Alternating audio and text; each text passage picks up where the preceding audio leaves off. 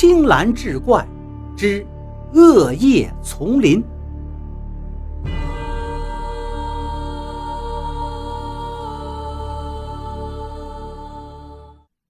曹健回头望了一眼，看到山上的树枝摇晃着，叶片翻飞，犹如幢幢鬼影一般。不知为何，他的心里泛起了一阵冷意。他总觉得在看不到的地方有一只眼睛正盯着自己，盯得他是毛骨悚然。在背上的鸡皮疙瘩消失之后，曹健这才大步向湖边走去。可是刚走几步，他就被一个东西绊倒了，重重的摔到了地上。回头一看，曹健蓦然一惊，他竟不知道这是个什么东西。这个奇怪的玩意儿像一个巨大的蚕茧一样，圆圆滚滚地躺在地上，茧子外头是一层白色的、厚厚的、像蜘蛛网一样的东西。透过网眼儿，可以看到里面黑黢黢的，仿佛是些粘稠的汁液。曹健心生好奇，走到近处仔细看了看，他不知道这是什么东西。于是用脚轻轻拨了一下，这茧子蜘蛛网般的外壳却很脆弱，刺啦一声，外壳竟破了，里头果然流出了乌黑的汁液，鼓鼓的往外淌着，渗进了附近的地里，转眼之间就又消失无踪了，只留下了一滩黑色的水渍，而那蛛网似的外壳也软塌塌的瘫在地上。冒出一股袅袅的青烟，然后不见了，只是在空气中留下了一丝淡淡的、若有若无的刺鼻气味。而当这个气味也消散的时候，就连刚才地上那滩黑色的水渍，也变得干干净净了。曹健，你站在那干什么呢？木屋门口，陆丹与欧杰大声地对曹健喊着。曹健这才回过神来，揉了揉眼睛，眼前哪还有什么蚕茧一般的东西呀？一定是自己眼花了。今天走着山路实在太累，肯定是疲劳引起的幻觉。曹健这么说服着自己。这边，曹健在湖边一艘铁皮快艇旁边洗好了手。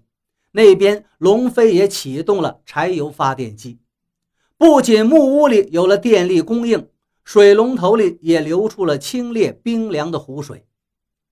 龙飞正准备就着水龙头喝水的时候，女朋友周薇狠狠地踢了他一脚，没好气地说道：“喝生水肚子会疼的，知道不？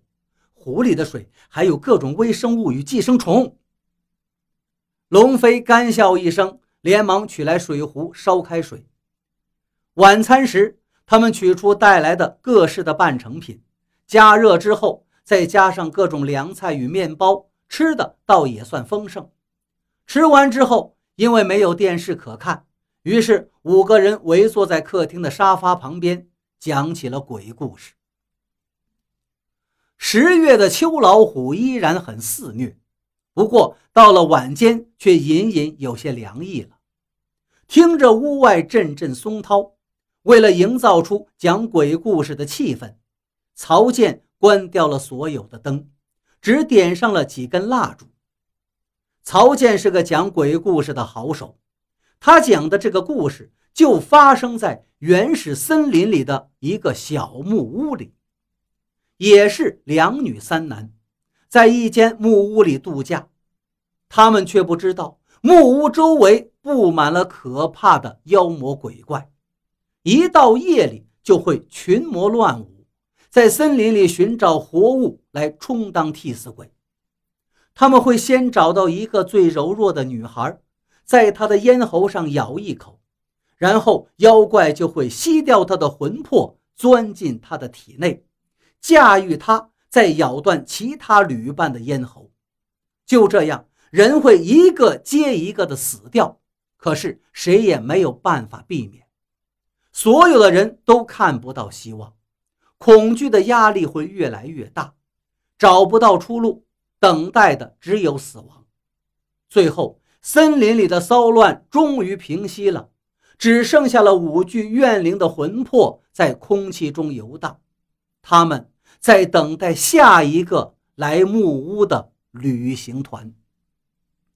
曹健的声音是忽高忽低呀，把一个恐怖的鬼故事讲得荡气回肠。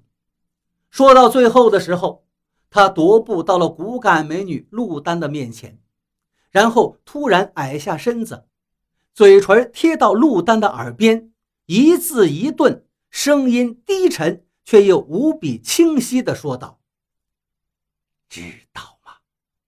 我们……”就是这下一个旅行团，那五个怨灵正在空中盘旋着，等待着我们的到来。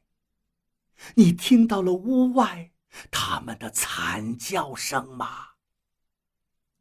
屋外的松树叶在风中翻飞，发出嘶嘶的响声。